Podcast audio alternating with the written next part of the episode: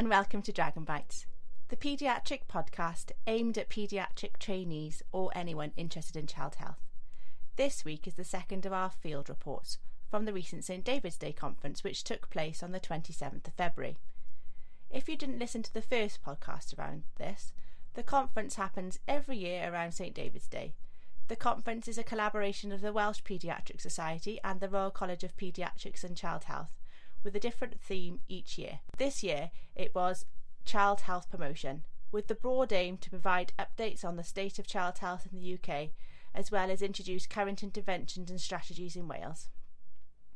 This episode includes an amazingly enlightening interview with Chris Van Tulleken about the influence of the formula industry on medicine and what we can do as professionals to stop this. And Hannah Davis, one of our new presenters of Dragon Bites, spreading the Welsh paediatric love with an insight into behind the scenes of this year's PAFTAs. Let's get started.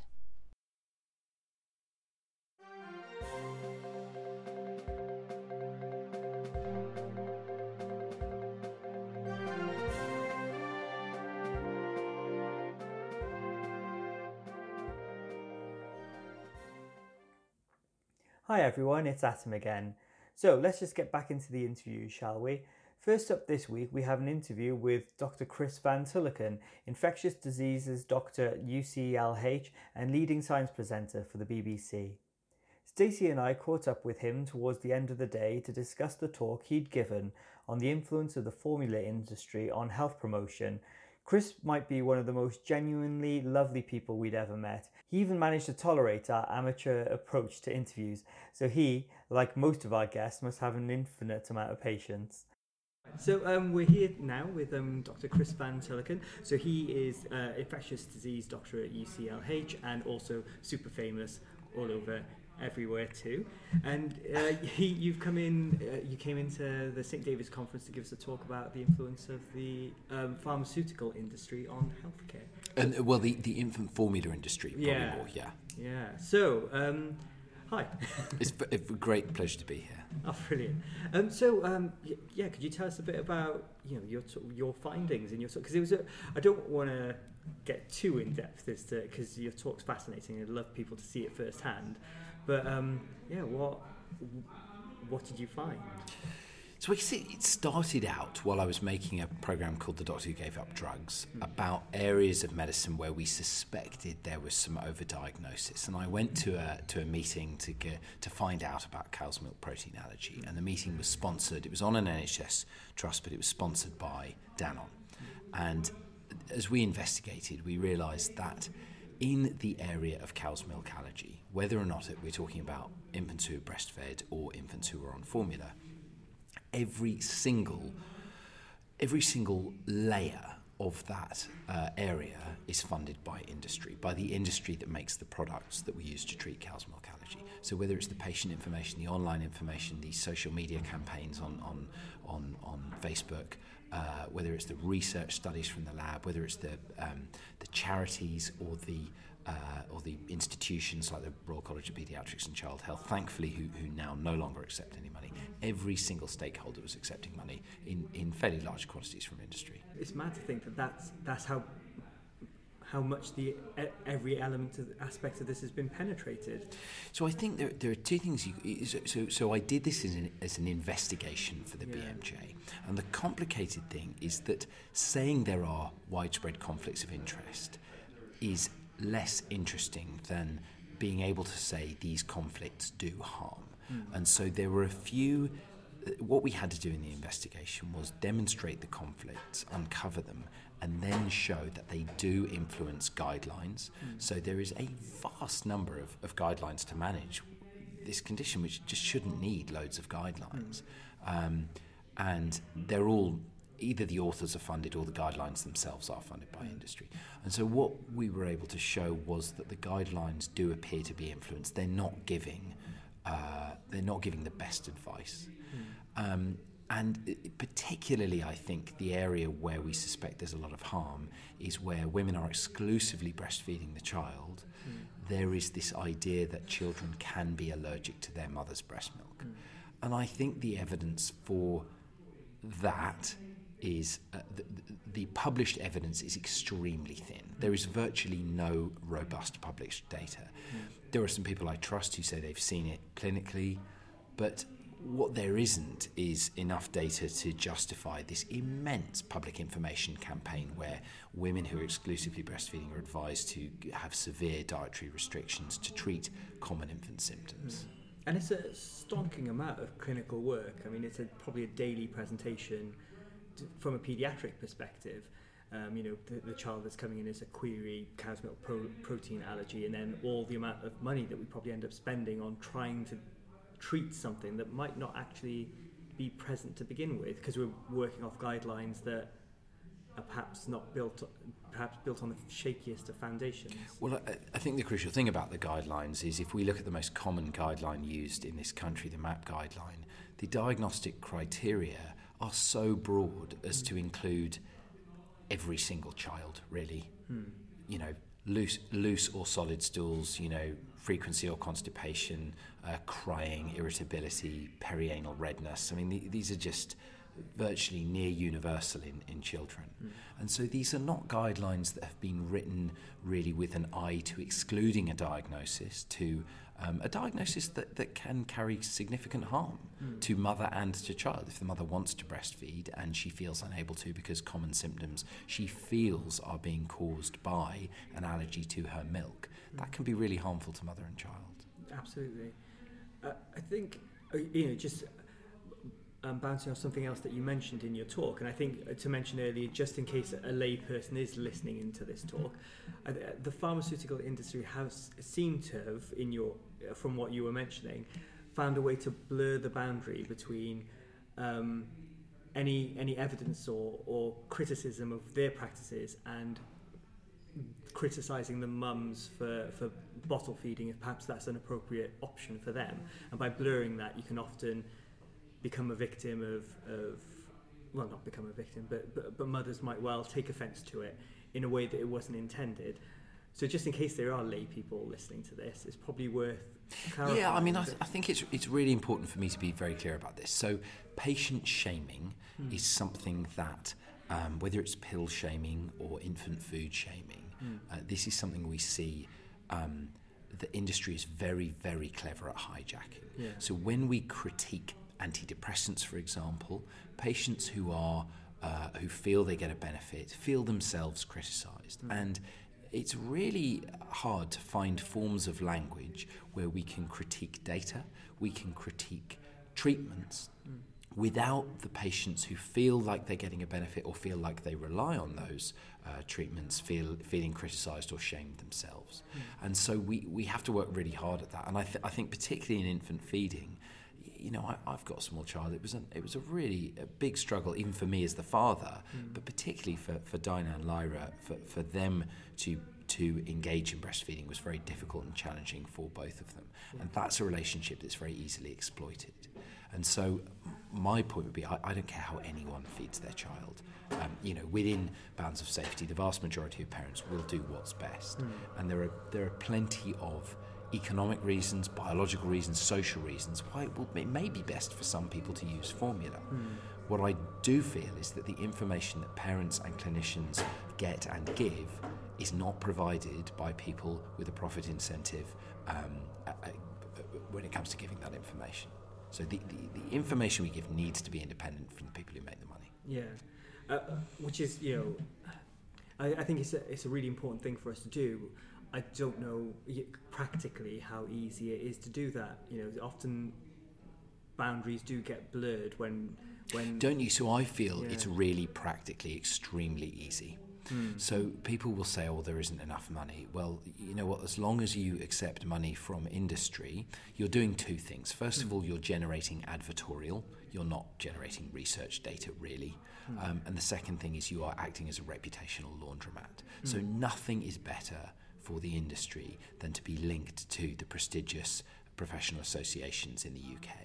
And it makes life nightmarishly difficult for low income countries if institutions like the Royal College of Paediatrics and Child Health are accepting money from the formula industry in violation of the WHO code that many low income countries are really trying to follow. So I, I think it's very easy, actually, as healthcare professionals, as doctors, we make money. You know what? We can buy our own sandwiches, we can give lectures for free. In my institution and in my area generally, we have almost no industry funding for local meetings, education days. It would, it would be unthinkable to have an infection day Mm. where we have world class people coming speaking to us, Mm. um, to trainees. It would be impossible to imagine that we would have pharmaceutical or formula funding. I mean, we Just say no, formula. hey? Yeah. Just, Say- just say no. It's, re- it's really straightforward. And when you say no, all kinds of good things happen. Mm. You know, money appears from elsewhere. Yeah. The Medical Research Council, the Wellcome Trust, the NHS, there are pots of money. But as long as, but you'll never go looking for that money as long as you're getting it from industry. Yeah, no, I, I, I completely agree. I should probably clarify what I was saying. I would be really Who's difficult. paying you? No, no, no. Who's funding this podcast? it's, it's, um, it's um, what I was trying to say was um, uh, it's really difficult to find a way to word critique of industry in a way that doesn't seem like a critique of the patients. That that was the part that I thought was. Re- I've I've always struggled to do to do that in a way where patients don't feel victimized when you're saying actually there are valid things that are wrong with some of the treatments or not even necessarily treatments that are out there. I think that's right, and I think uh, historically the people who have done so much to push um, anti-industry messaging around breastfeeding mm. have often not found kindness and compassion for mothers who who one of one of the problems is many women feel that they chose to formula feed. Hmm. And in fact, they were the victim of extremely sophisticated marketing efforts by industry. Hmm. So you're not really choosing to formula feed when behind your back, excuse me, I'm, I should say I'm drinking a small quantity of champagne throughout this podcast, which is slightly uh, strange. But anyways, I'm being very nicely treated here, so I'm belching. Um, it's all very Operation Ouch. So uh, when, when, when midwives uh, or healthcare staff in hospitals are giving formula without maternal consent, it's little wonder then that women feel they're unable, you know, that the infants have a reduced appetite, the reflexes aren't stimulated, milk supply dries up. Those mothers may feel they have chosen to use formula, whereas in fact, um, an environment of promoting formula in general has prevented them doing it. Yeah. And so I think all of us admitting as clinicians and as patients how vulnerable we are to exploitation. We need to, to remove the stigma from that. And with smokers now, I think there's a it's possible to critique um, smoking and smokers understand that they are victims. They are not uh, choosing. They're not colluding with industry. They are the victims of industry.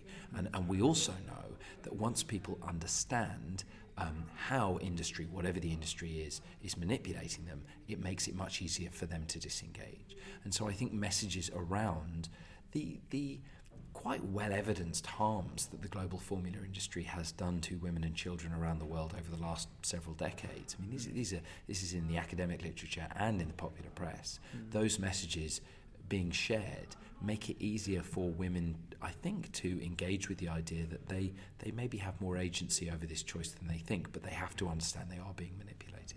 Absolutely. I, um, I wanted to thank you so much for getting this out there.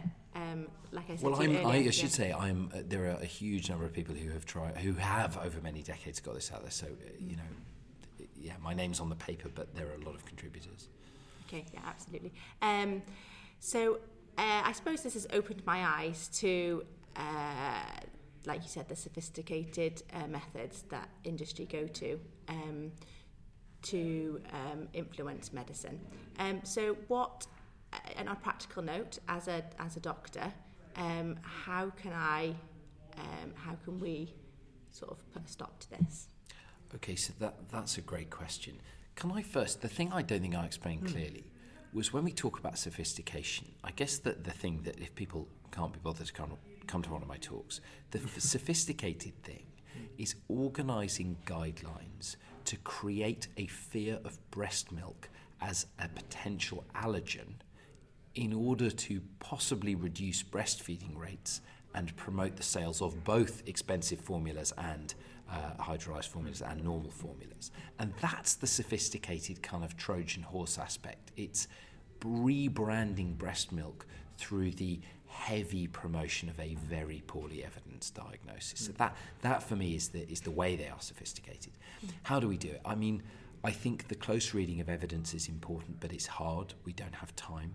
I think supporting our professional institutions to disengage from sponsorship, particularly the BDA, the RCGP, um, the RCPCH has, has done it already, particularly with formula, um, campaigning f- about journals, and getting our microethics right. So, uh, anyone listening to this will find that they will be going to, if you're going to an allergy conference, um, I, it, it is there is every likelihood it will be sponsored by the makers of infant formula, and I would not go to those conferences. I would organise your own local conferences, and if you phone those speakers, they will come and speak to you in your hospital. You know, I, I do it about uh, you know in my own area of expertise, and mm. speakers are very happy. You know, cover their rail fare and, and give them a sandwich, and they'll come and do it. You know, we don't need big fees, and I think creating a very gentle culture of shame around accepting money from industry. You know, if you want if you want to make a load of money, take your medical degree and go and work for um, you know someone else. But if you're working within the NHS, I I think you have implicitly signed up to the WHO code,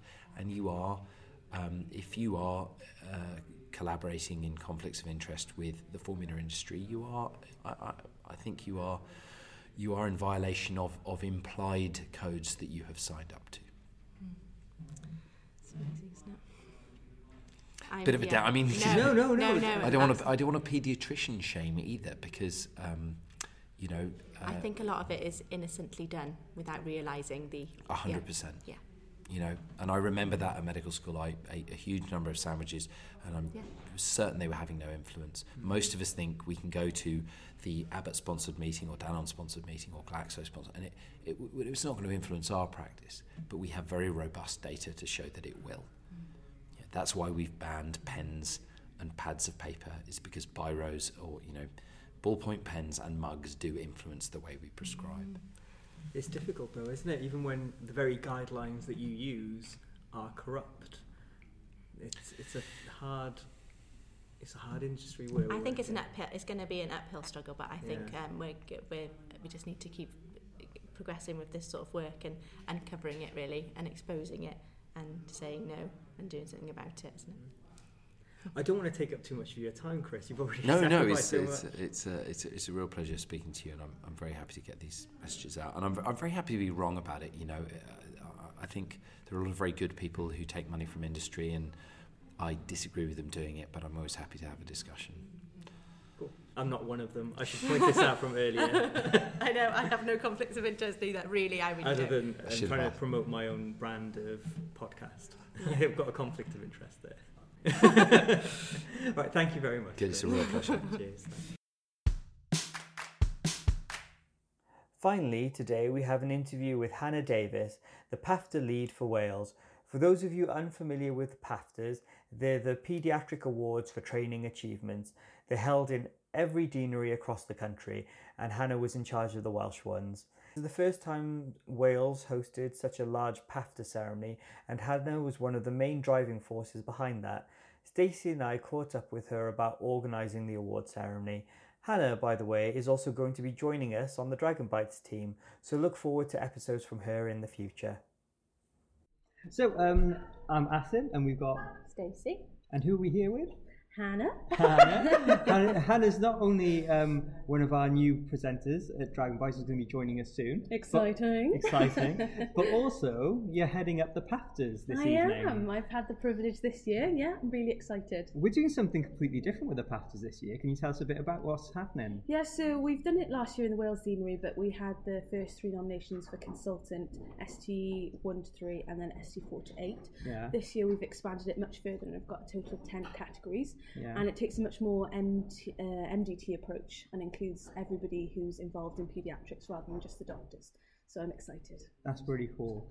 Uh, and, and there was some, you did something pretty special with the way we selected who the winners were this year as well. Yeah, so I decided that we, uh, you know, it's quite limited sometimes how we get some of the votes in. So what I decided to do is to do a survey monkey, and we did an all Wales approach. So we've surveyed all the doctors and made it available to everybody, and they've basically nominated their favourite person for each category. So it gives us a really good view of and spread of all the amazing positive things that people do all over Wales, not just in certain sectors.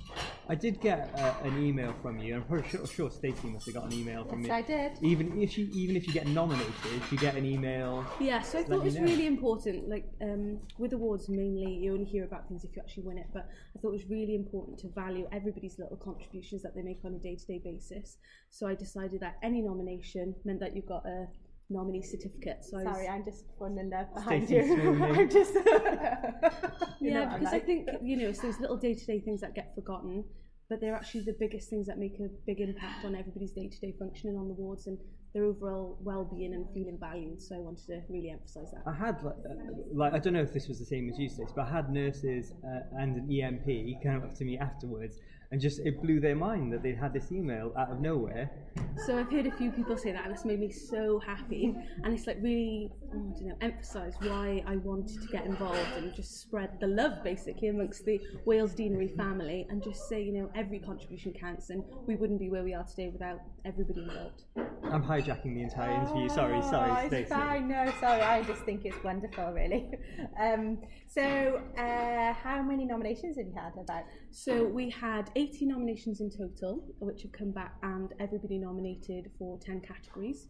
And we hope to next year include an MTI award as well, which takes into consideration the doctors that help us who aren't necessarily on the training programme, because I think they make up a vital part of the Wales rotas, and I think it's important they don't get forgotten. That was So- tried this year, wasn't it? yeah, it was attempted, but it, yeah, it didn't come to fruition. So we'll make extra special effort next year and get uh, it on the main survey panel. So really excited about progress in the PAFTAs as well. So who's won? I can't tell you that. It's a surprise for this evening. ten different categories There are 10 categories and everybody's going to get a certificate and presented and I'm sure you'll see it all on, well, you get the update verbally on here and you'll get hopefully the Panopto video as well. So everybody can see how amazing we all are. I We ju- literally I- can't wait. I think you've done such a fantastic job. I feel like that sounds patronising, but I genuinely think it's been a fantastic Thanks job. so much. Well, I'd like She to say... actually, she hasn't actually presented it. That's yet. true. Yeah, I It could know. go It wrong. could all go very wrong. But I'd like to Gonna- say as well what a massive, amazing achievement you two have gone with this Dragon Bite. Oh god, let's cut this off now. No, I'm not cutting this off because it needs to be said. You know, it's really taken off. It's being internationally recognised with Don't Forget the Bubbles, etc. so I just want to give you two an amazing thumbs up and thank you for raising the profile of Wales paediatrics. You know that's going to end up on the editing room floor. It better not it's too embarrassing. It better not do. oh, thanks, Hannah. Thank you very much and keep up the good work, everybody.